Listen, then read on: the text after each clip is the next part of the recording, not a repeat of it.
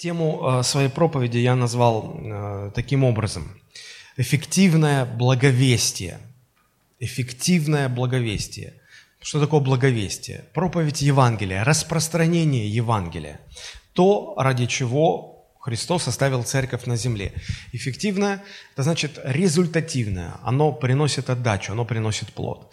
Согласитесь, что, наверное, самое важное э, но если главная цель церкви – это благовестие, то самое важное качество э, для церкви – это способность к эффективному благовестию. Правильно? Как знаете, иногда людям задают вопрос, а вот если бы вам ну, предоставилась возможность выбрать, а, значит, а, какую-то одну способность и развить ее до, максимальной, до максимального состояния, что, что бы это была за способность? Какую бы способность вы бы выбрали, да?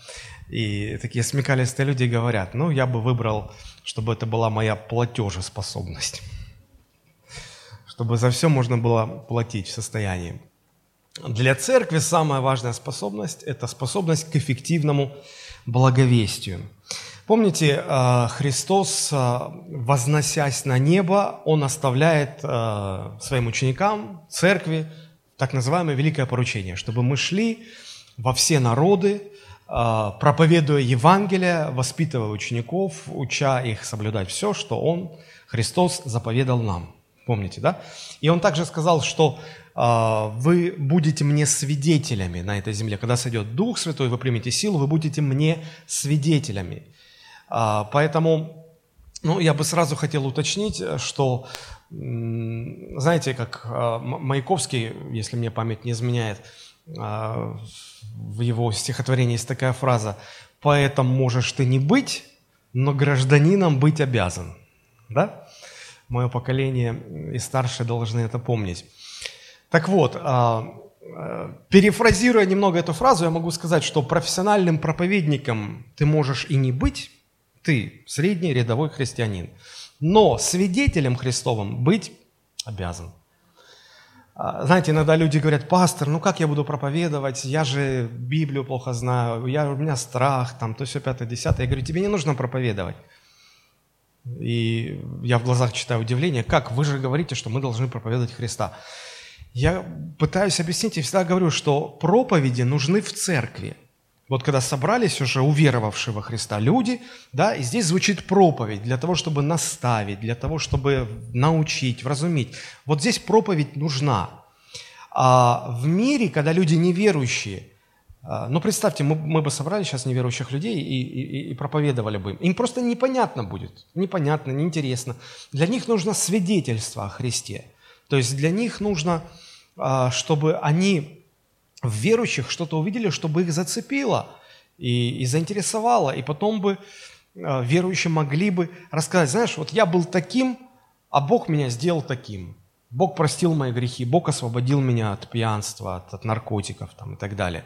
Просто а, рассказать, а, ну, быть свидетелем того, что Христос сделал в нашей жизни. Вот это нужно. Вот, вот, вот что имел в виду Христос, когда говорил, вы будете мне свидетелями.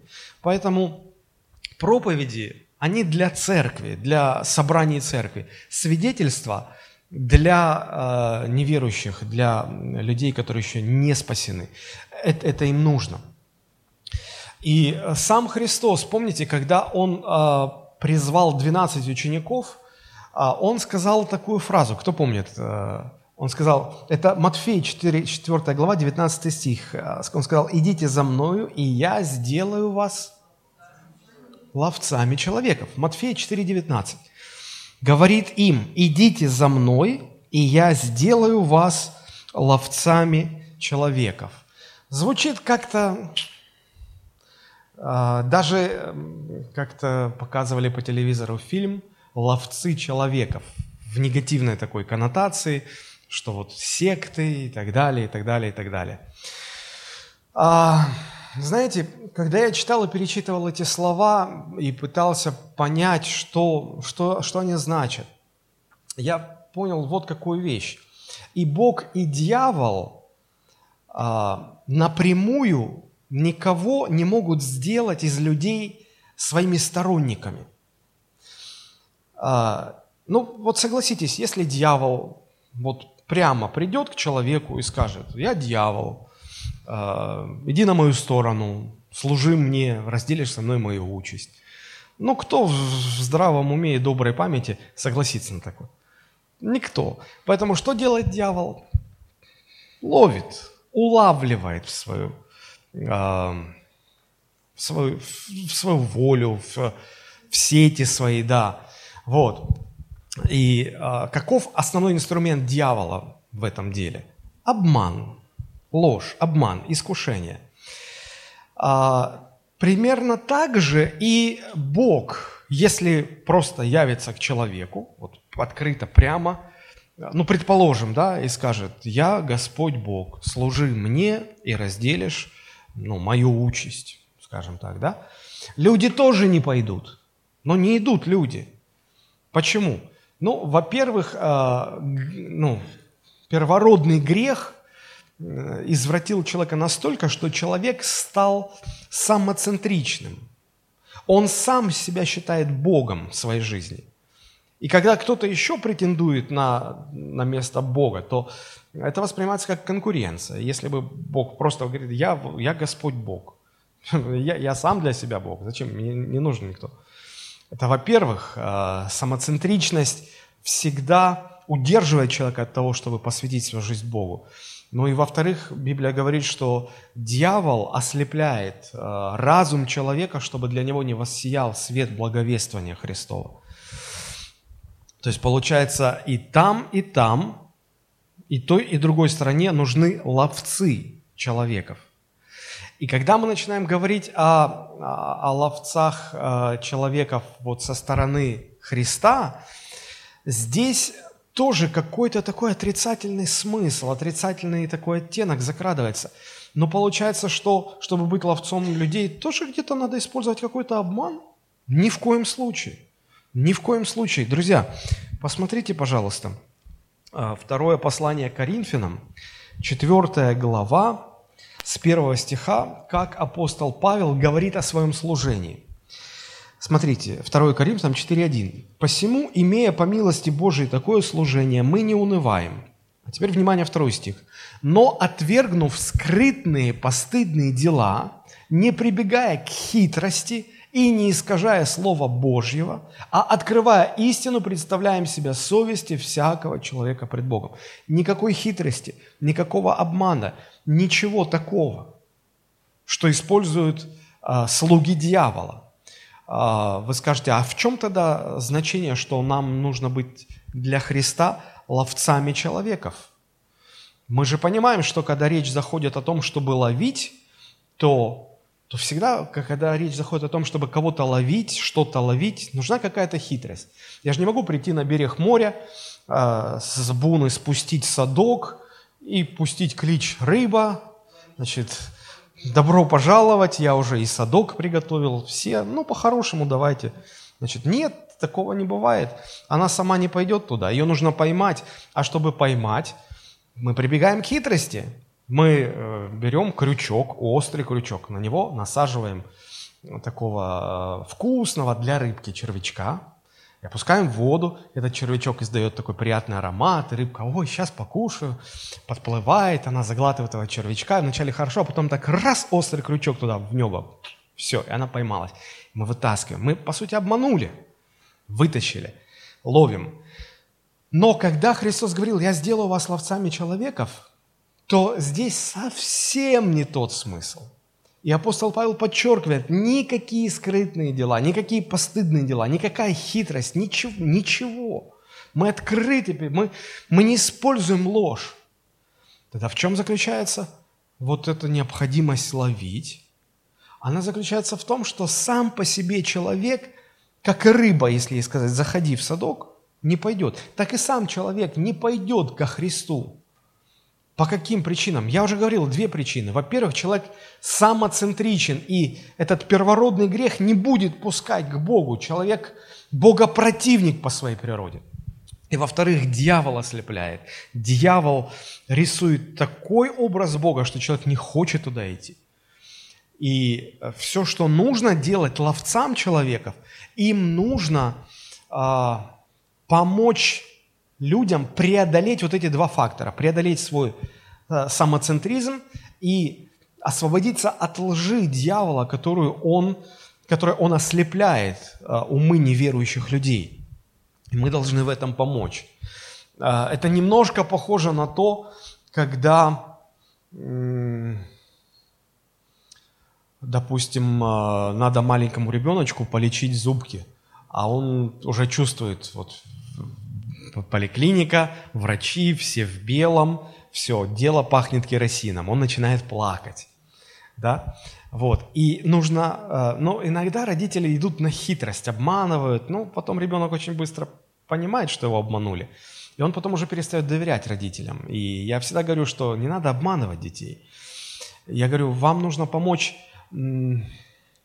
преодо... ваш... помочь вашему ребенку преодолеть вот этот страх, преодолеть, что он боится, поддержать его, укрепить, вдохновить, объяснить ему, помочь преодолеть вот это, чтобы он все-таки пошел, потому что ему нужно полечить э, зубик, например.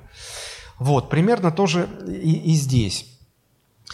И э, я хотел бы сегодня э, на примере двух э, историй в Священном Писании попытаться выяснить, понять, вот э, что, э, какие качества или какие факторы – могут сделать э, наше благовестие эффективным. Я немножечко сделал такое вступление, что ну, для того, чтобы быть эффективным благовестником, да, э, нам нужно позволить э, Христу сделать нас ловцами человеков в правильном библейском смысле, без всяких негативных коннотаций. Да, потому что если Христос говорит, идите за мной, и я сделаю вас, без этого не получится. Без этого ничего не будет. Без этого никакого эффективного благовестия не будет. Поэтому нам нужно позволить, чтобы Христос нас научил. Нам нужно прийти к Нему, просить об этом, молиться об этом. Вот. Ну, а теперь давайте мы посмотрим э, в книгу «Деяния святых апостолов», 14 глава, мы прочитаем с 1 по 20 стихи. Там описано э, благовестие команды апостола Павла в двух разных городах. И вот изучая или ну, проанализировав эти две ситуации, мы постараемся выделить ну, четыре основных фактора, которые делают благовестие эффективным. Итак, книга Деяния, нашли 14 глава, с 1 по 20 стихи. Читаем, да? «А, в Иконии они вошли вместе в иудейскую синагогу. Это город такой, Икония. В иудейскую синагогу. И говорили так, что уверовало великое множество иудеев и еленов. А неверующие иудеи возбудили и раздражили против братьев сердца язычников. Впрочем, они пробыли здесь довольно времени, смело действуя о Господе, который во свидетельство Слову благодати своей творил руками их знамения и чудеса. Между тем народ в городе разделился, и одни были на стороне иудеев, а другие на стороне апостолов.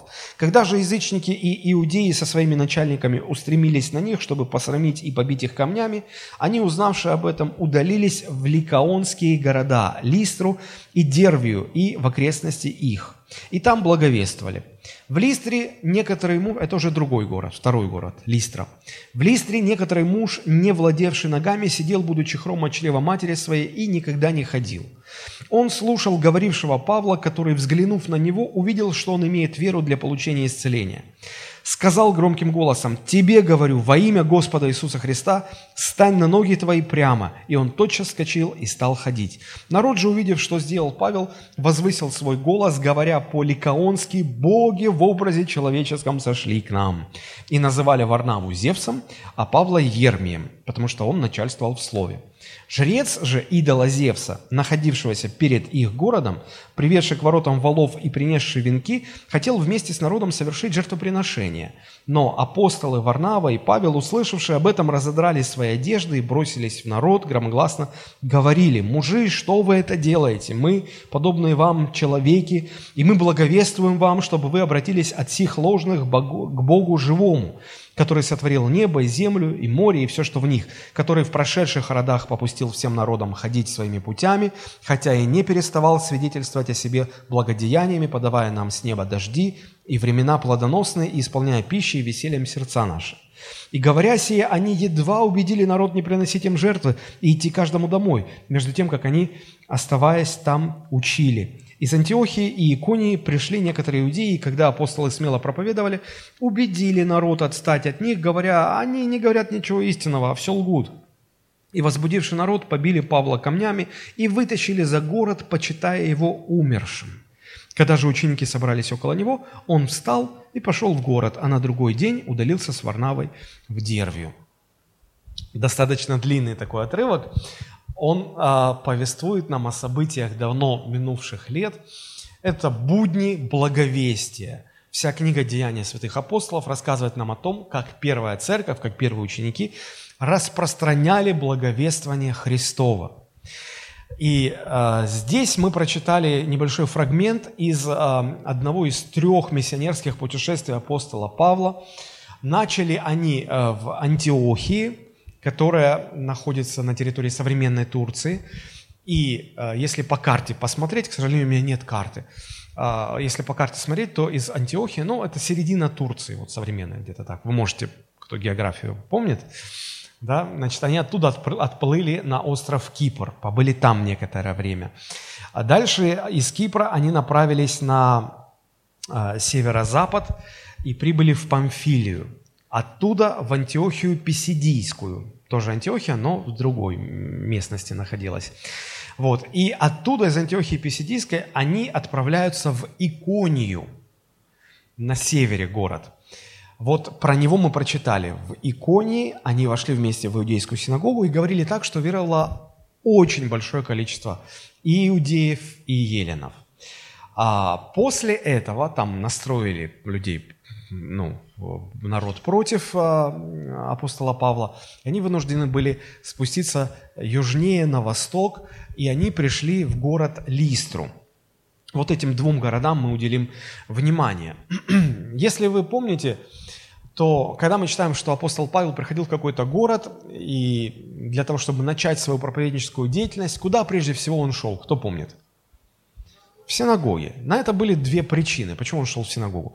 Ну, потому что, во-первых, как он писал в послании к римлянам, спасение, во-первых, иудею, а потом всем остальным, потому что, ну, Бог – это Бог еврейского народа, и он заключил Новый Завет именно с еврейским народом. Поэтому, во-первых. Ну, и вторая причина, ну, так проще было. То есть этим людям не нужно было доказывать, что есть Бог, они уже это знали, и с ними можно было прям напрямую приходить к проповеди о Мессии, которого они все ждали. Когда э, апостол оказывался со своей командой в каком-то языческом городе, и там не было синагог, как, например, в городе Листра, да, тогда они обычно шли на рыночную площадь, и их проповедь отличалась. Отличалась в этом случае от тех ситуаций, когда они начинали э, благовестие в синагоге, потому что говоря в синагоге, они уже говорили непосредственно о Мессии, об Иисусе Христе. Говоря на рыночной площади, они говорили о том, что есть Бог, что есть боги ложные, что вам нужно обратиться от ложных богов к Богу истинному. И вот как мы прочитали, как это было в Листре. Вот. А, значит, мы видим, что первый город, Икония, да, а, там началось, как я уже сказал, с того, что а, апостол со своей командой, они пришли в синагогу проповедовать. Там была синагога. И, и, и там, значит, было много иудеев. Второй город, это, это образ или прообраз благовестия иудеям. Второй город Листра не было синагог, в основном был языческий город. Возле города стоял храм Зевса, как мы уже прочитали, да? И эти люди поклонялись чужим богам. И здесь мы видим пример а, благовестия языческому народу. И вот э, изучая и первый, и второй случай, мы можем увидеть как специфику, так и общие черты, что делает благовествование эффективным. Э, и в том и в другом случае мы видим, как возникает сопротивление Евангелию. Э, если вы попытаетесь благовествовать, то вы обязательно встретите сопротивление. Если вы его не встретили, что-то не так с вашим Евангелием, наверное. Вот. И э, в первом городе, о котором мы говорим, сопротивление пришло от э, написано э, неувер... неверующие иудеи. То есть это те, кто не покорились благовествованию, не покорились Евангелию. Они верили в Бога, но они не хотели верить во Христа, как в Мессию. И они стали сопротивляться, они стали настраивать и так далее. Во втором городе сопротивление пришло от э, языческих жрецов. То есть и там, и там сопротивление возникает от местных религиозных лидеров. Почему? Потому что они начинают чувствовать ну, неспокойствие какое-то раньше они э, держали, ну, то есть они знали, что это вот моя территория, и здесь люди под нашим влиянием, а тут приходит какой-то апостол Павел, начинает проповедовать какого-то Иисуса Христа, и все их влияние от них утекает. Они начинают завидовать и начинают ну, противодействовать. Поэтому в любом настоящем благовествовании вы обязательно столкнетесь с противодействием, и об этом мы тоже поговорим. Но нам здесь интересно именно вот те факторы в этих историях, которые делают благовествование эффективным. Поэтому мы об этом будем говорить.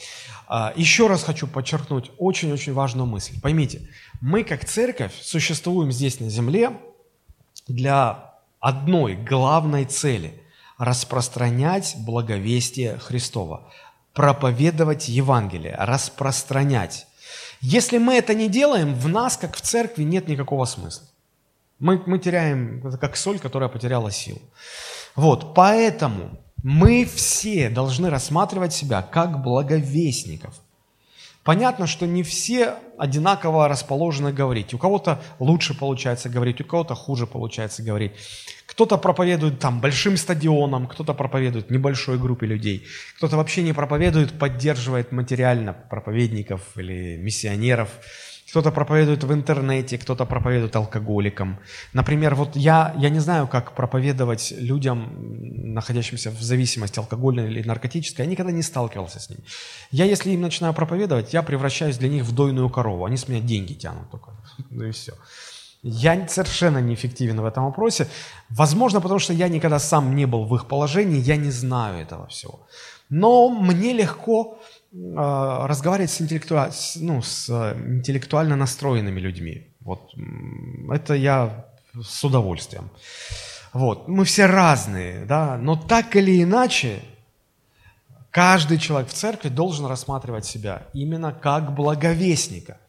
Если мы э, не научим людей в церкви благовествовать, если если благовестие каждого в отдельности христианина в церкви не будет эффективным, ну, мы как церковь никогда не будем расти. Это, в принципе, невозможно.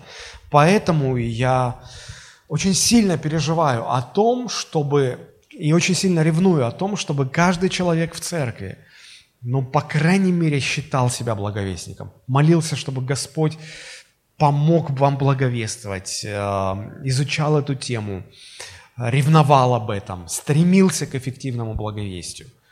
Потому что очень часто я сталкиваюсь с такой картиной. А, заканчивается служение, или мне звонят по телефону и говорят, пастор, пастор, вот у меня есть там мой сосед или знакомый, или, а, хотел сказать, однополчанин, а, сотрудник на работе, вот, я к вам его приведу, вы ему все расскажите. Я говорю, а, а, а вы сами чего? Да я же, я, я не могу говорить, я не смогу, как вы. И они мне приводят, сдают, вот, и все, и делай с ним, что хочешь. И очень часто я обнаруживаю, что этот человек, ну, ну которого как, как вала на заклание вели ко мне, просто жертва, он просто согласился, чтобы отстали. А, потому что уже ну, невозможно противостоять этому давлению. Вот. И, и что с ним делать-то? Друзья, вот, вот не хочется этого. Хочется, чтобы каждый человек рассматривал себя и смотрел на себя именно как на благовестник. Хорошо, но мы попробуем сейчас извлечь некоторые уроки из вот этих двух историй, которые я прочитал. Первый фактор, который делает наше благовестие эффективным, ну, я бы назвал это так, это наша убежденность в Евангелии Иисуса Христа – то есть, чтобы проповедь была эффективной, проповедники должны иметь глубокую убежденность в истинности Евангелия, в важности евангельской вести, в срочности евангельской вести, потому что ну, время проходит, неизвестно, когда э, Христос придет во второй раз. Ну, и, наверное, для большинства людей это не важно. Сам человек может умереть в любой момент. И тогда уже все, тогда уже никакой Евангелие не поможет. И вот от убежденности, а, а, от осознания вот этой важности, истинности, срочности зависит, насколько эффективно мы будем проповедовать Евангелие. Если посмотреть на то, как сегодня проповедуется Евангелие в мире, то я, наверное, не открою вам Америку, если скажу, что нам не хватает эффективности. Недостаточно эффективно а, благовествуется Евангелие Христова. И, на мой взгляд, основная причина этой неэффективности – недостаток, нехватка убежденности в сердце христиан. К сожалению, большинство христиан не заботятся о том, чтобы стать эффективными свидетелями Иисуса Христа. Большинство не заботится о том, чтобы хотя бы даже в самых смелых своих мечтах посмотреть на себя как на миссионера. Вот как-то не стоит очередь ко мне э, с желанием или с просьбой, пастор, благословите меня, я хочу поехать миссионером туда-то или туда-то. Это не стоит очередь, совсем не стоит. Не, не обнаруживаю таких желаний. А, знаете, часто, вот особенно в наше время, последние 20-30 лет, на церковь смотрят как на место, в которое ты можешь прийти, и тебе помогут. Вот, ну, просто э, ты поправишь свое состояние. То есть э, в церквах сегодня стали учить, как быть успешным человеком, как правильно распоряжаться деньгами, как открыть свой бизнес, ну и так далее. Все, что касается земных улучшений – я когда анализировал, размышлял, размышлял, почему такое происходит.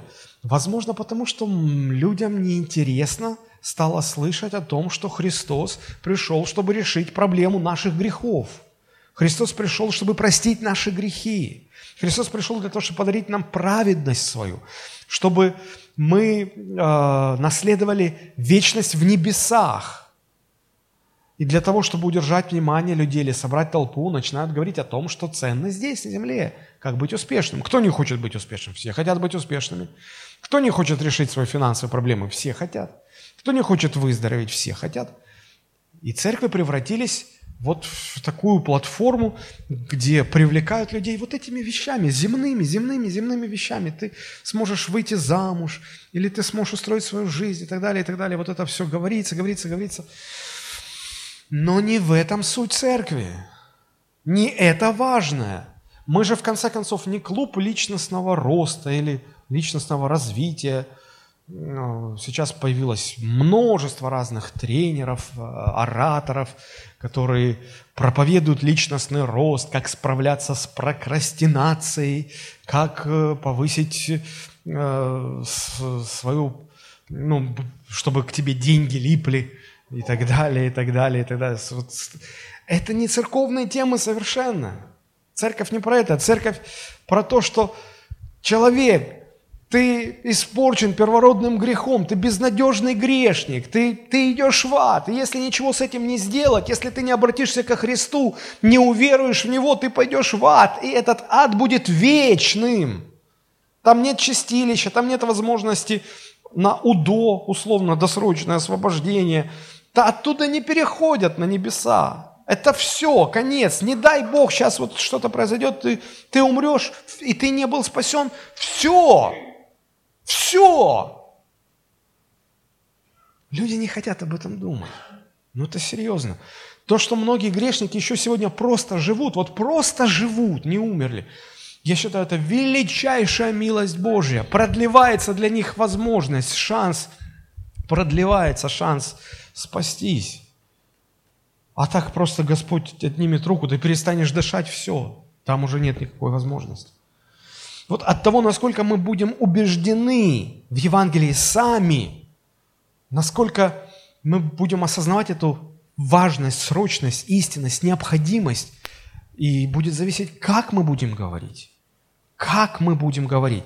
Посмотрите, Деяние, 14 глава, 1 стих, там же сказано, в, Ико, а, в Иконии они вошли вместе в иудейскую синагогу и говорили так, что уверовало не просто множество, великое множество людей. Говорили так. Вы можете сказать, ну вот же, вот, понятно все. Просто есть кто-то, кто может талантливо говорить. Друзья, здесь дело не в ораторских способностях. Потому что когда в других посланиях мы читаем про апостола Павла, то, а, например, Каримская церковь ставит апостола Павла в упрек, что, значит, заочно в посланиях, когда он послание пишет Каримская церковь, он такой смелый, он такой воинственный, он такой крутой, он такой все, туда-сюда. А когда приходит, он такой, он такой, что вот как-то и, и, и апостол Павел, оправдываясь на это, говорит, пусть я не силен в слове. Да, я не силен в слове, как оратор я не силен, но не в познании. В познании Бога. Это мой конек. Я в этом силен. Поэтому речь не о том, что он был великим оратором, способным силой, волшебной силой искусства захватить. Да, это все бред, друзья. Но как ему удавалось говорить так? он был убежден в Евангелии. Вот эта убежденность позволила ему говорить так, что это повлияло на людей. А, в, в начале прошлого столетия в Англии а, был такой проповедник Мартин Ллойд Джонс. Он был очень известен а, в свое время. И вот в его церкви в одной из книг, где описывается его биография, там упоминается такой случай. В его церкви обратилась ко Христу женщина-спиритистка, которая занималась колдовством, вызывала духов и так далее. Причем интересно, как она обратилась. А, ей никто не проповедовал, ее никто не звал в церковь. Она жила а, напротив а, церкви, и ее окна выходили, то есть из ее окон можно было видеть а, вход в церковь. И по воскресеньям каждое утро она могла наблюдать, как люди идут в церковь. Послушайте, что она рассказывает. После того, как она уже а, уверовала и обратилась. Она говорит, всякий раз, когда ну, в воскресенье утро меня что-то вы, вытягивало из постели и, и тянуло к окну. Я подходила к окну, и я смотрела на этих людей, я вглядывалась в их лица. По их лицам я поняла, что они идут туда, где говорится что-то очень важное, срочное и нужное для меня. Именно это заставило меня однажды туда прийти. Я услышала Евангелие, и я там обратилась. Люди, вы можете себе представить просто выражение лиц, с которыми христиане шли на воскресное богослужение – заставила человека, или, скажем так, убедила человека прийти ко Христу. Вы никогда не думали, что то, как вы идете в церковь, на кого-то может повлиять? Просто выражение вашего лица может на кого-то повлиять. Я не знаю, как вы, может быть, я скажу что-то сейчас не очень э, приятное, но Иногда, когда я захожу в церковь, я думаю, глаза мои вот этого бы не видели. Не, я не про нашу, конечно, церковь. Но просто когда иногда заходишь, и, и тебя не знают, что ты пастор, и обычно это женщины появляются с таким елейно-елейно, таким сусальным, таким вот намазанным густо сахаром выражением. А Господь вас любит.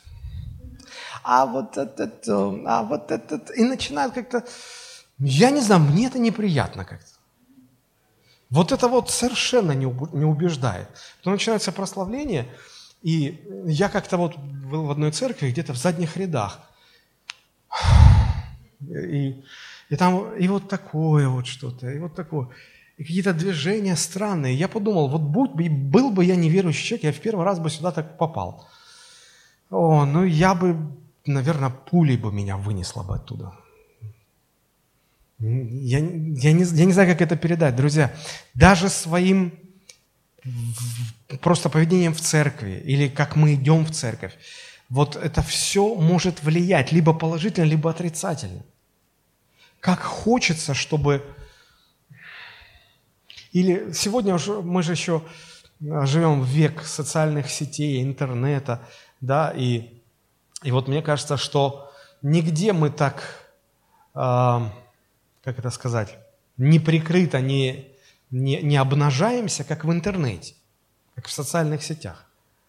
Потому что заходишь на страничку, и все видно сразу. Чем человек живет, какие у него ценности, какие у него интересы. Я думаю, интересно. А, а в принципе хотя бы возможно такое, чтобы сегодня неверующий зашел на страничку христианина в социальной сети, и просто по контенту, который там размещен, вот э, это бы убедило его прийти ко Христу. Ой, что-то очень сомневаюсь в этом. Ой, что-то очень сомневаюсь. Друзья, я не знаю, мне кажется, что сегодня какое-то очень, очень-очень неправильное состояние у нас, очень неправильная ситуация.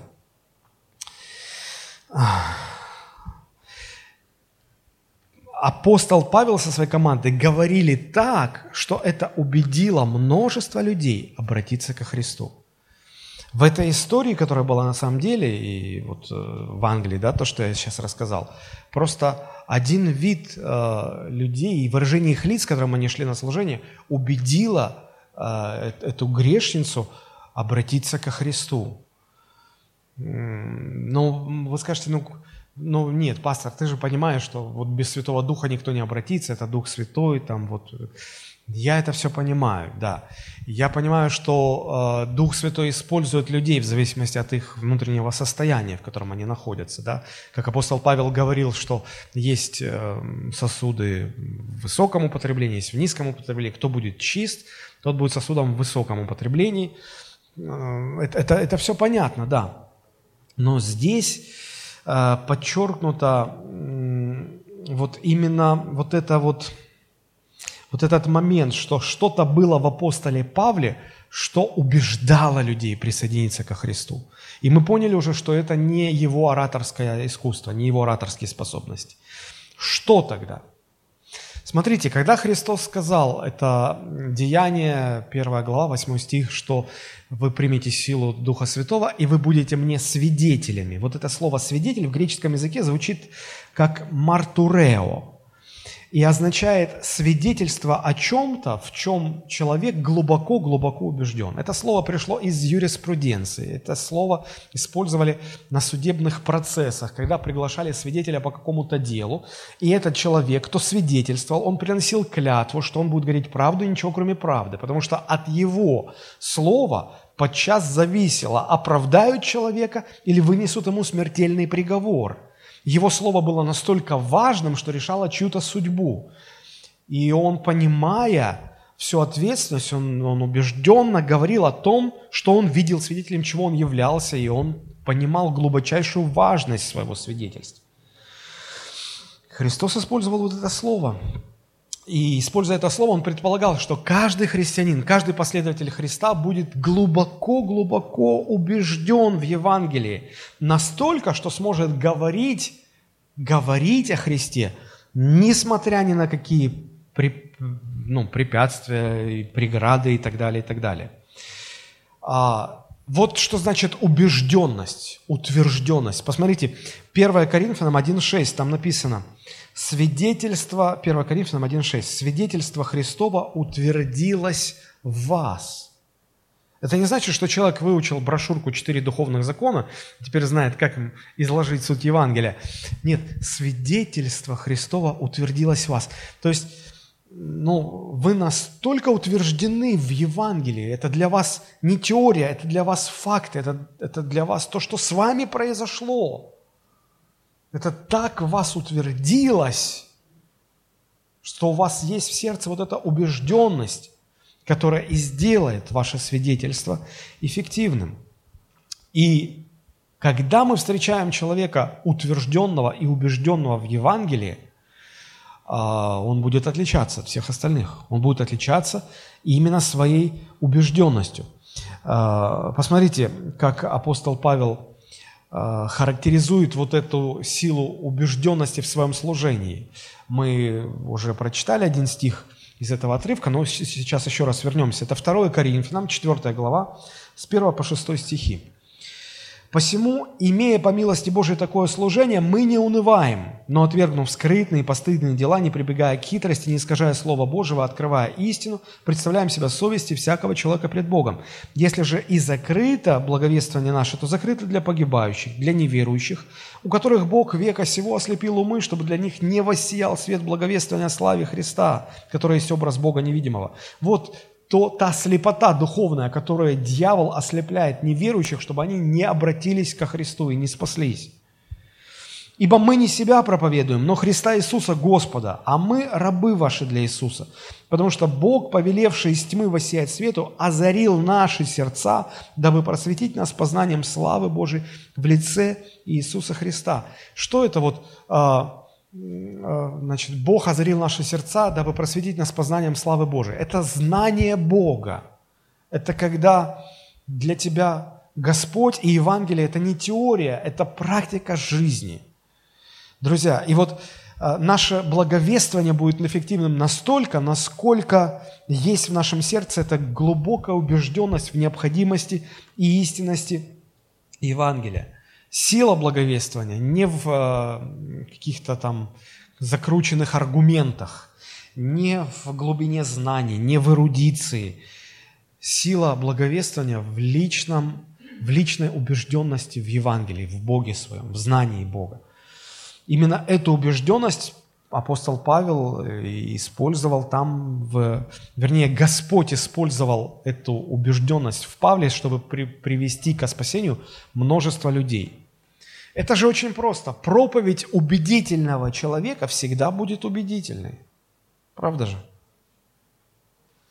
Проповедь убедительного человека всегда будет убедительной. Посмотрите, как ту же самую мысль выражает апостол Петр уже. Это 1 Петра 3,15. «А, «Господа Бога светите в сердцах ваших, будьте всегда готовы всякому требующему вас отчета в вашем уповании дать ответ с кротостью, и благоговением. А, я прочитаю в другом а, современном переводе, где более точно, на мой взгляд, выражена мысль, которая в оригинальном тексте есть. «Но в ваших сердцах чтите Господа Христа как того, кто свят, будучи всегда готовы представить аргументы всякому, кто требует у вас отчета в вашем уповании, делая это с кротостью и благоговением» но в ваших сердцах чтите Господа Христа как того, кто свят. Если в сердце христианина будет почтение ко Христу, почтение, если сердце будет увлечено почтением Христа, тогда, тогда мы будем готовы к тому, чтобы всегда быть свидетелем Христа, Христовым. Если нет внутри этого почтения ко Христу, не будет и благовествования – насколько Христос почитаем в вашем сердце, насколько вы почитаете Его как самое святое в вашей жизни, настолько вы будете способны возвещать а, о Христе людям вокруг. Убежденность, ваша убежденность в Евангелии сделает вас убедительным проповедником для других – Поэтому в этом, на мой взгляд, является большая, самая большая нужда церкви, чтобы люди могли быть убежденными в Боге. И это будет тем мотивирующим, двигающим фактором, который э, сделает нас благовестниками. Который сделает нас благовестниками. Это также и нужда современного мира. Второе, второй фактор, который я здесь вижу – это смелость. Это смелость. Посмотрите, а, Деяние 14 глава, опять же, да, мы прочитаем с первого стиха, и вот в третьем стихе там об этом говорится. В Иконии они вошли вместе в иудейскую синагогу, говорили так, что уверовало великое множество иудеев и еленов, а неверующие иудеи возбудили и раздражили против братьев сердца язычников. Впрочем, они прибыли здесь довольно времени, смело действуя о Господе. То есть, посмотрите, а, они благовествовали, убедительно благовествовали, множество людей обратилось, там поднялось восстание на уровне города, им э, всячески противилось, там был целый конфликт большого-большого масштаба. Но все-таки эти люди, команда апостола Павла, они смело благовествовали, смело действовали. Почему? Потому что убежденность в истинности и важности Евангелия делает человека безбоязненным, делает человека смелым, делает человека способным. Нет, поймите, конечно, ну, как вот говорят, кто такой бесстрашный человек? Наверное, человек, который не боится. Ну, нет людей, которые не боятся. Все люди боятся. Если возникает какая-то угроза, если возникает какое-то какая-то опасность, это естественно для человека переживать страх. Так вот, смелый человек – это человек, который может контролировать страх, который может победить страх. Так вот, а, если в сердце христианина присутствует убежденность в Евангелии, эта убежденность позволит ему победить страх и быть смелым благовестником. Это очень важно, потому что я как пастор, я заинтересован в том, чтобы воспитать в церкви как можно больше проповедников, среди, по крайней мере, среди пасторского состава. И когда я прошу, и когда я мотивирую и говорю, давайте мы назначим вот в августе, вот будет проповедовать вот этот пастор в нашей церкви, вот этот пастор, и я смотрю на выражение глаз, и люди, пастор, вы такой экстрим, «Э, вы только месяц даете для подготовки. Я говорю, только месяц? Это для вас только? Мы не успеем, мы боимся, а, а я не знаю, а как вот, а что скажут? И столько страха, как будто я на плаху посылаю, как будто я под, под пули направляю человека, под поезд бросаю. Друзья, убежденность в Евангелии освобождает от страха. Поймите, что в, во времена деяния апостолов э, проповедь Евангелия не была обязанностью, бременем, тяжким бременем. Это была честь. И, и люди почитали это за честь, если им доверят, если им, если Господь их, ну, даст такую возможность. Как хочется воспитать это в церкви, в нашей, хотя бы отдельно взятой церкви. Как хочется, чтобы христиане воспринимали это именно как честь. Конечно, есть много чего, чего мы боимся. Это в церкви может быть не так страшно, а завтра будет понедельник, вы встретитесь с какими-то людьми, и, допустим, кто-то кто-то э, в вашем трудовом коллективе скажет, о, эти сектанты, слушай, ты тоже, кажется, какую-то секту ходишь. И сразу такой страх. Ой, а что они скажут? А что я скажу? Я лучше промолчу. Да не, не, какая, не, я православный, как и все. А, ну православный, значит, свой. Разве не так? Мы все боимся. Чего мы боимся? Почему мы боимся? Да потому что убежденности не хватает. Убежденности нету. Это, это большая проблема. Это большая проблема. Евангелие всегда будет встречать сопротивление. Оно всегда, это сопротивление будет порождать страх. Но убежденность в Боге, убежденность в важности Евангелия, она позволит преодолеть этот страх, победить этот страх. Посмотрите, с 4 стиха мы читаем в этой же главе. «Между тем народ в городе разделился». То есть конфликт принял городские масштабы. И одни были на стороне иудеев, другие на стороне апостолов. Когда же язычники и иудеи со своими начальниками устремились на них, чтобы посрамить и побить их камнями, они, узнав об этом, удалились в ликаонские города, Листру. То есть они вынуждены были ретироваться. Апостол Павел со своей командой вынуждены были уйти, потому что они, ну, они бы не справились.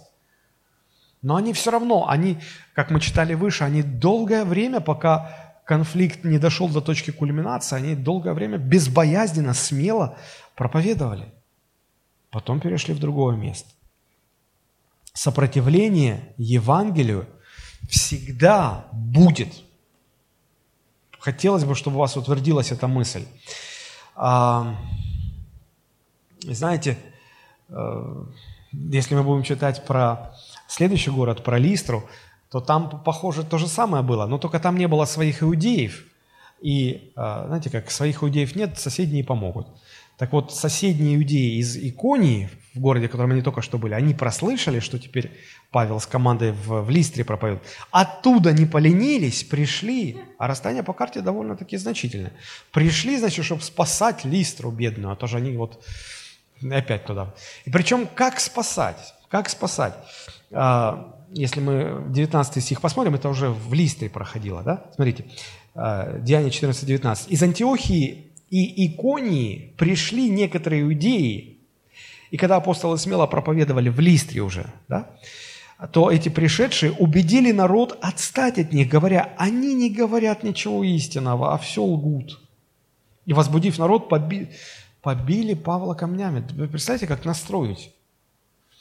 Всегда противостояние Евангелию будет строиться на лжи. Это излюбленный инструмент дьявола. Взять ложь и представить ее правдоподобной. Между прочим, в Листре, до того, как пришли эти товарищи из Иконии, а, апостол Павел совершил чудо, невероятное чудо. От рождения хромой человек, который не мог ходить, а, Павел за него помолился, и Бог исцелил его. Слушайте, ну уже куда убедительнее, ну куда уже убедительнее.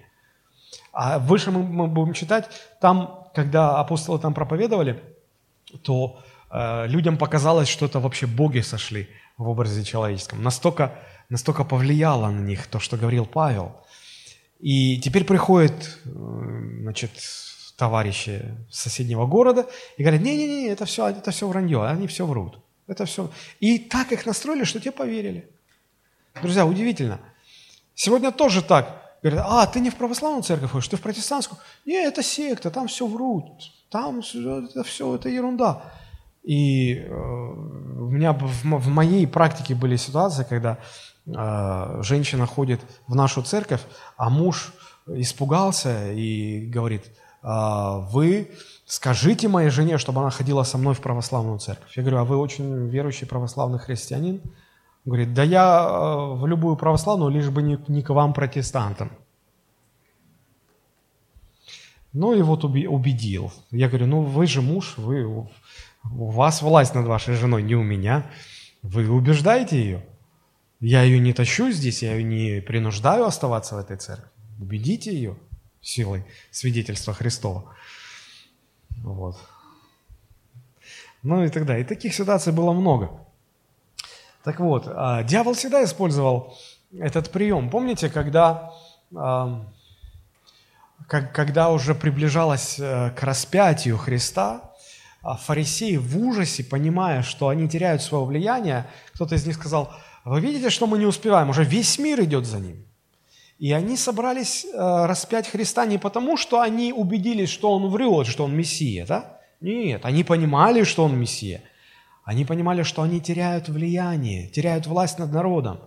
И чтобы удержать это влияние, удержать эту власть, нужно было устранить Христа. Но они же не могут прийти и сказать Пилату, Пилат, понимаешь, а, ну нам надо убрать конкурента, мы теряем власти, поэтому вот. С такой формулировкой ни один судья не вынесет смертного приговора. И поэтому что они стали делать? Они стали лихорадочно искать лжесвидетелей. Долго выбирали, кастинг такой был. Кто лучше соврет? И этот выходит и говорит, один выходит, говорит так и так, они, не, неубедительно второй, третий, четвертый, нашли какого-то, который вроде бы убедительно сказал. Друзья, весь мир лежит сегодня во лжи. В этом мире сегодня ценятся люди, которые могут врать правдоподобно. Когда-то в юношестве я смотрел фильм давно-давно. Ну, я уже, наверное, взрослым был, не такой уже в юноше.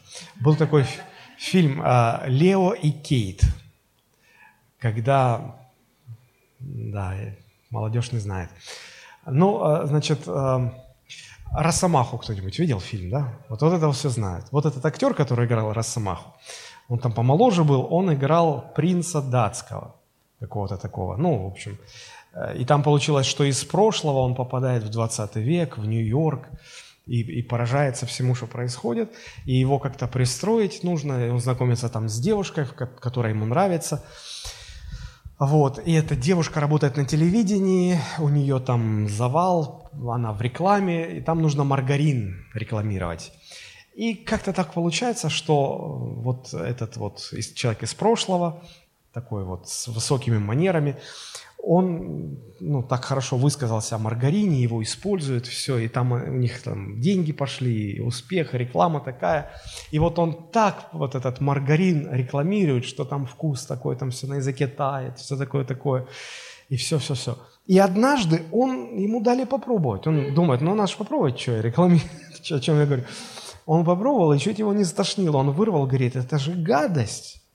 Говорит, я же не могу говорить что, ну, это же, это же невозможно есть, а я тут расписываю, я же, мне стыдно, я же обманываю людей, я не буду. А те на него смотрят, ты что, идет, ты нам все рушишь, график, съемки, деньги, все коту под хвост идет, ты что? И она говорит, слышишь, ну, ну что тебе стоит, ну соври. Тот говорит, как можно врать? Она говорит, знаешь что, я работаю под 20 часов, там тут все пятое-десятое, я не сплю, я то все пятое-десятое. И говорит, и если уже ради того, чтобы мне прокормить себя куском хлеба, надо соврать, то так и быть, я совру. Он говорит, я не буду участвовать в этом. Друзья, сегодня никто уже об этом не задумывается. В этом мире ценятся люди, которые умеют правдоподобно врать. Умеешь правдоподобно врать, ты будешь востребован в этом мире. Потому что здесь все построено на лжи. И вот так, так со Христом было. Но э, Понтий Пилат-то был уже не мальчик. Он такой, он повидал Крым, Рым и медные трубы, как говорят. И он сразу понял, что все это лжесвидетели, что из-за зависти предали Христа и так далее, и так далее. Вот. Но, и поэтому он умыл руки, и там это все не получилось, как хотели иудеи. Но в наши дни Евангелие будет встречать то же самое сопротивление – то же самое. Люди, которые привыкли контролировать большие массы людей, если они потеряют контроль над ними из-за того, что те уверуют во Христа, они пойдут на то, чтобы любую ложь выдать за правдоподобие какое-то, и чтобы отвратить людей от Христа. И это может испугать благовестников. Но если мы будем убеждены в Евангелии, мы сможем победить этот страх. Посмотрите, как, а, э, э, как евангелист Иоанн говорит о, о любви и о страхе. Это первое послание Иоанна 4,18. Написано, в любви нет страха, но совершенная любовь изгоняет страх, потому что в страхе есть мучение, боящийся несовершен в любви. Оказывается, противоположность страху – это не смелость, это любовь. Это любовь боящийся несовершен в любви. Если в вашем сердце будет любовь ко Христу, вы сможете победить страх. Вы сможете победить страх. Совершенная любовь изгоняет страх. Когда я прошу кого-то выйти на кафедру проповедовать, и мои слова производят странную реакцию, я вижу в глазах страх, пастор – Почему я? Возьми другого. Страх. Вы никогда не задумывались, не задумывались, что, возможно, это нехватки убежденности, нехватки любви к вашему Господу? Почему мы, молчим? Почему мы не благовествуем? Это очень важные вопросы. Проповедь Евангелия всегда будет требовать победы над страхом. Большой страх, маленький, тот или иной страх – но если вы не победите этот страх, вы не сможете быть благовестником. А вы его никогда не победите, если не будете любить Господа всем своим сердцем. Это второй фактор – смелость в проповеди Евангелия. Третий фактор, который мы здесь видим, в основном видим э, в истории э, того, что происходило в Листре, это смирение в проповеди Евангелия. Убежденность, бесстрашие. Третий фактор – смирение. Без смирения в проповеди ничего не получится. Что такое смирение? Казалось бы, ну это все очень просто. Простые вещи, им очень сложно дать а, простое определение. Очень часто а, под смирением понимают, когда люди начинают о себе говорить плохо. Я помню, как мы, мы были на пасторском собрании, где были собраны пасторы, и там один, самый важный, который считал себя самым важным, так важно говорит, я как наименьший раб Христов среди всех вас. И такой диссонанс между тем, что он говорит и как он это говорит. Я думаю, ну ладно.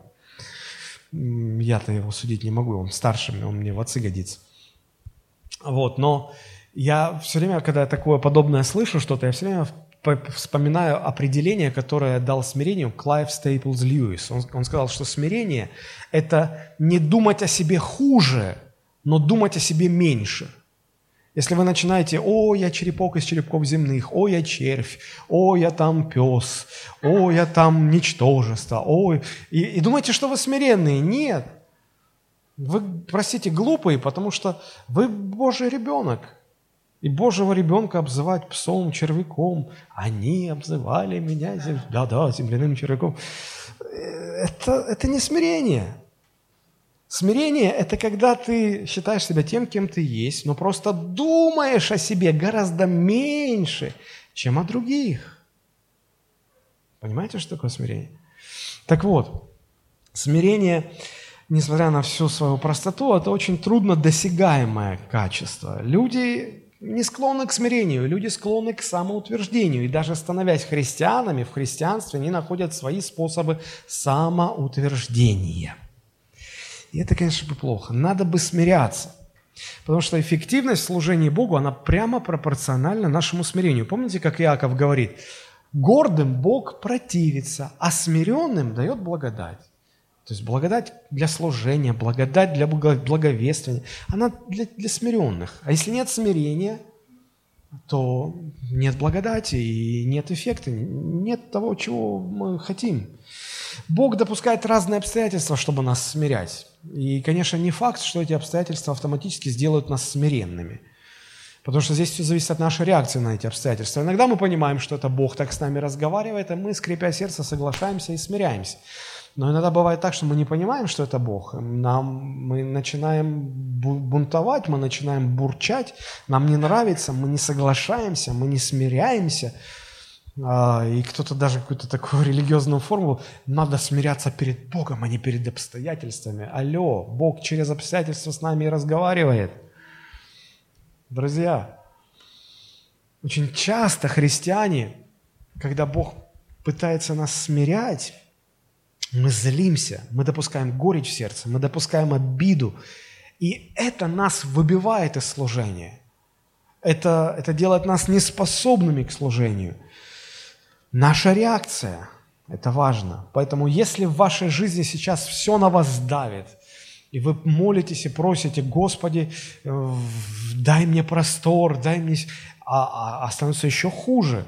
Хотя бы допустите, что это Бог может делать в вашей жизни.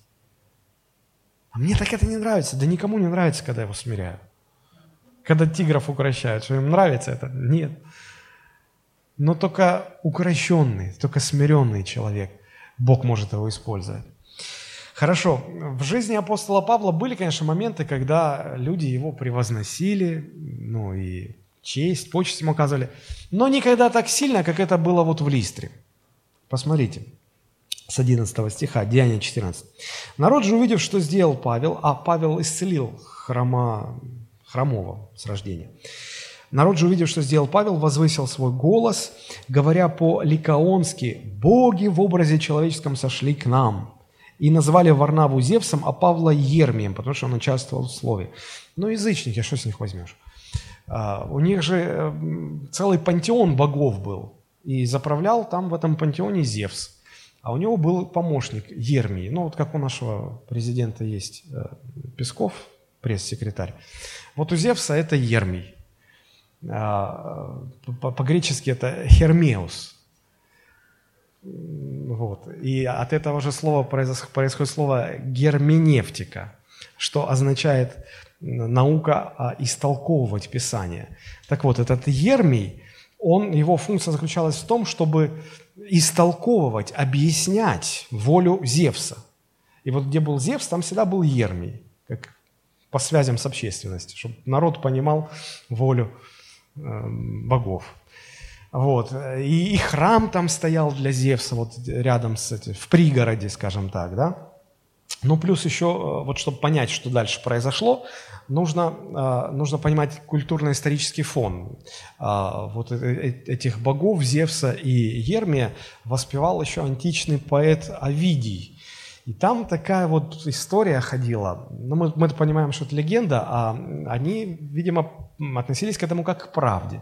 Значит, история заключалась в том, что, ну, верование у них такое было, что однажды Зевс с Ермием сошли в образе человеческом к людям, причем недалеко от той местности, вот где эта листра была. Вот. И они на ночь искали ночлег. И все богатые, состоятельные люди отказали, и только какая-то бедная такая пожилая пара приютила их. Ну и на следующее утро, ну, понимаете, как в каждой порядочной сказке, вот эта бедная престарелая пара получила дворец, там, богатство и так далее, а все те богатые, которые не пустили, значит, Зевса и Ермия, их все имения, там, либо землетрясения, либо пожары, все это уничтожили. Понимая это,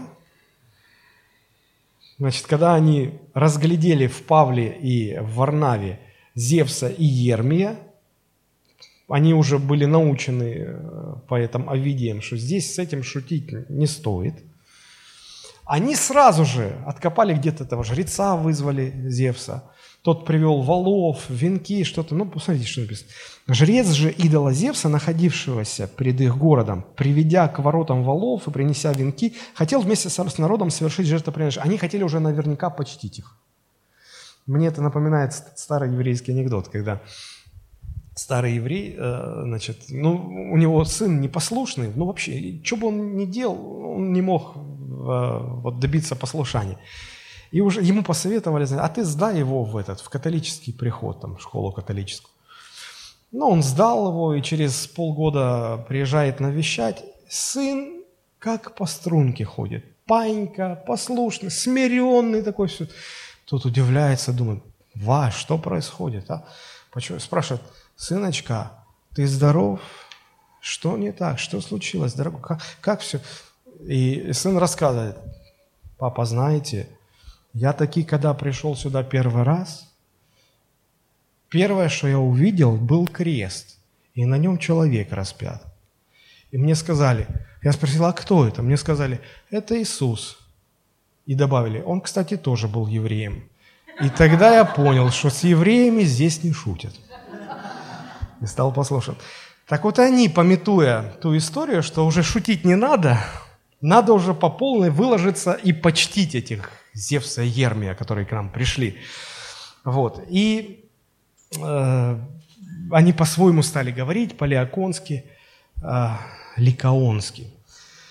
Вот. И когда Павел и Варнава поняли, в чем дело, они за голову схватились. Казалось бы, ну смотрите, если вас так хорошо принимают, можно было бы использовать это как. Но что они делают? Они бросились в народ, они стали раздирать одежду и стали убеждать, послушайте, мы не Зевс, а он не Ермий, мы простые люди. Ну, ну вы поймите апостола Павла, то есть он пришел им проповедовать Христа, а они мало того, что язычники, языческую какую-то оргию собрались устраивать, тут жертвоприношение, так еще им жертвоприношение языческое. Ну, это вообще труба. И, и они просто, написано, смотрите, что тут, они бросились в народ, но апостолы Варнава и Павел, услышав об этом, разодрали свои одежды бросившись в народ, громогласно говорили, «Мужи, что вы делаете? Мы же, подобные вам человеки, благовествуем вам, чтобы вы обратились от сих ложных к Богу живому, который сотворил небо, землю, море и все, что в них». И они стали им проповедовать. Смотрите, а, в чем я вижу здесь смирение? В том, что они, с какой ревностью они взгляд самих себя стали переводить на Бога. Друзья, в вашем а, благовествовании иногда может получиться так, что люди начнут вас превозносить, вами восхищаться, вас чуть ли не божественно принимать. Будет ли у вас достаточно смирения, чтобы перевести взгляд и их внимание с самих себя на Христа? Если не будет этого достаточного смирения, если вы захотите воспользоваться плодами вот такого почтения к вам, все, ваше благовестие на этом заканчивается. Поэтому любое проявление вот, несмиренности, самомнения, самозначимости, оно всегда имеет катастрофическое влияние на проповедь Евангелия и блокирует Божью благодать. 2 Коринфянам, 4 глава, 5-7 стихи. Э, смотрите, как апостол говорит о себе. «Мы не себя проповедуем, но Христа Иисуса Господа. Мы же рабы ваши для Иисуса, потому что Бог, повелевший из тьмы воссиять свет, озарил наши сердца». Смотрите, он говорит, мы не себя проповедуем, мы Христа проповедуем, мы же рабы ваши. Друзья, э, иногда, э, иногда люди, э, проповедники, служители, они могут говорить и, и называть себя, ну, мы рабы ничего не значащие.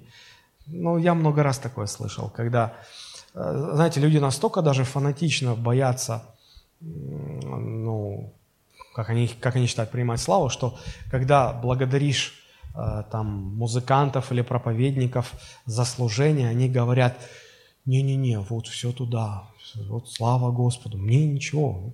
Причем они так это делают, что не очень-то верится, что они хотят, чтобы все туда было. И, и некоторые нашли такую формулу, да, Богу слава, вам спасибо. Не-не, на наше спасибо тоже нам туда не нужно. И, и знаете, я понял, что мы можем даже говорить, что но мы рабы ничего не значащие, мы глиняные сосуды. Говорить о себе так легко. Трудно так думать о себе на самом деле. И проверить очень легко, потому что как только кто-то начинает реально с вами обращаться, как с глиняным горшком, вот реально обращаться, у вас внутри сразу как он может? Я же пастор. Как он может с Божьим служителем? Вообще невоспитанный. Подожди, если ты считаешься глиняным горшком, так не удивляйся, что ты глиняный горшок. Хорошо. Это, наверное, болезненная тема. Это третий фактор, да, смирение. Четвертый фактор, и мы заканчиваем. А, нам нужно понимать, что так или иначе а, что бы мы ни делали, но гораздо важнее не то, что мы делаем, а, а Божья работа, Божье действие в нашем благовествовании. Божье, четвертый фактор – это Божье действие в нашем благовествовании. Бог по-разному действует в разных ситуациях. Нет похожих ситуаций, нет одинаковых ситуаций. И э, если мы берем эти два города, то мы можем увидеть разницу. Э, то, что произошло в Иконии – даже еще не было никаких чудес, просто, просто свидетельство о Христе. И большое количество людей уверовало. А, то, что происходило в Листре, Павел изначально совершил великое чудо, и народ вроде, ну, это их привлекло внимание, но не настолько, чтобы действительно им проникнуться Евангелием, потому что когда э, пришедшие иудеи настроили их против Павла, они с легкостью поверили этой лжи, и дошло до того, что вот эти же люди, которые хотели им там жертвоприношение устроить, они апостола Павла побили камнями. Причем убедились, что он мертвый, вынесли за город, выбросили как труп дохлой собаки, я не знаю. То есть какая разница? Мы иногда молимся и просим, Господи, дай мне духовную власть, дай мне силу совершать чудеса, поднимать хромых, воскрешать мертвых. Вы точно уверены в том, что вы этого хотите? Потому что те, кто в Писании это делали, там еще же обратная была сторона. Да, то есть э, вы, вы, вы очень хотите фокусы эти делать, а вы готовы, что вас, как Павла, вытащат за город и побьют камнями? А потом еще бросят, ну, выбросят, как труп не нужен. Не, Господи, нам этого не хочется. Нам же хочется шоу, нам хочется вот власть. Ну, но те, кто так делали, там своя специфика была. Друзья, смотрите, как интересно получается. Вроде бы здесь не было чудес, и много людей веровали. А тут было такое великое чудо, и люди вроде сначала уверовали, а потом отказались от тебя так, что просто предали тебя смерти. Почему так происходит? Из-за чего? Как? Что? И, и вот, знаете, мы иногда не понимаем, а, результатов, мы что-то делаем, мы благовествуем, но мы должны понимать вот что. Помните, Христос сказал, «И я с вами во все дни до скончания века». Он с нами, и когда мы говорим так, что великое множество уверовало, Он с нами, и когда мы чудеса совершаем, Он с нами, и когда нас камнями побивают, Он с нами, и когда ничего не происходит, как, как нам кажется. Знаете, а, многое из того, что Дух Святой производит через наше благовестие, нам не видно и незаметно. Иногда бывало так в моей жизни. Я провел служение, отпроповедовал проповедь, и мне показалось, ну, что-то неудачно было, что-то у меня не получилось, что-то... А я такой приунывший. И потом э, люди со мной разговаривали, говорят, пастор, спасибо, вот в вашей проповеди там Бог вот мне коснулся так и так и так. И я слушаю, удивляюсь, как? Господи, ведь я же, ну, простите за такое слово, облажался, я же, ну вот, а оказывается, Бог действовал через это. Оказывается, Бог через это действовал, а я не заметил. Так Он и, и, и не будет пытаться делать, чтобы я все замечал. Ты делаешь свою часть, а Господь делает свою часть. Просто надо понимать, что когда мы свидетельствуем, Бог делает свою работу. Нам не всегда видно то, что Он делает, но нам не нужно принижать нам не нужно думать, что ну вот тут у меня получилось, тут у меня не получилось. Это только твой взгляд из твоего сердца. Ты не знаешь, что Бог делал э, с людьми, которые слышали Твое Слово. Поэтому настоящие благовестники, они не, как это сказать, они не, не руководствуются видимым откликом или видимым впечатлением. Знаете, иногда разговариваешь с музыкантами, не в нашей, конечно, церкви, и мы решаем, какую песню выбрать. И я говорю, давайте возьмем эту песню. Ага, я говорю, уже проговорился. Ладно. Ну, иногда люди говорят, певцы говорят, а давайте возьмем вот эту песню. Говорю, а почему вот эту, а не эту? Ну, потому что когда вот эта песня, то ты поешь, а все люди как-то не реагируют. А когда вот эту песню, о, люди реагируют, там вот люди что-то делают, там участвуют. Вот. И мы привыкли так руководствоваться видимыми вещами.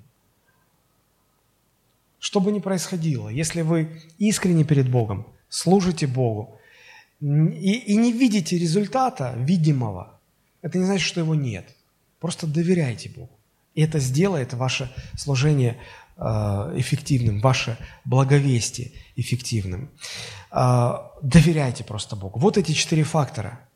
Глубокая убежденность в Евангелии, э, смелость, побеждающая страх, безбоязненность Третий фактор – это смиренность в проповеди Евангелия или в благовествовании. И четвертое – это когда благовестник ищет не эффекта от своего, от своей проповеди или от своего свидетельства, а когда жаждет, чтобы Дух Божий действовал во время того, как он благовествует. Очень надеюсь, что вот эти размышления помогут нам всем, ну, где-то пересмотреть свое отношение к благовестию. И очень хотелось бы, чтобы Господь каждого из нас сделал эффективным благовестником. Вы согласны со мной? Аминь. Слава Богу. Давайте мы поднимемся и будем молиться. Господь, благодарим Тебя.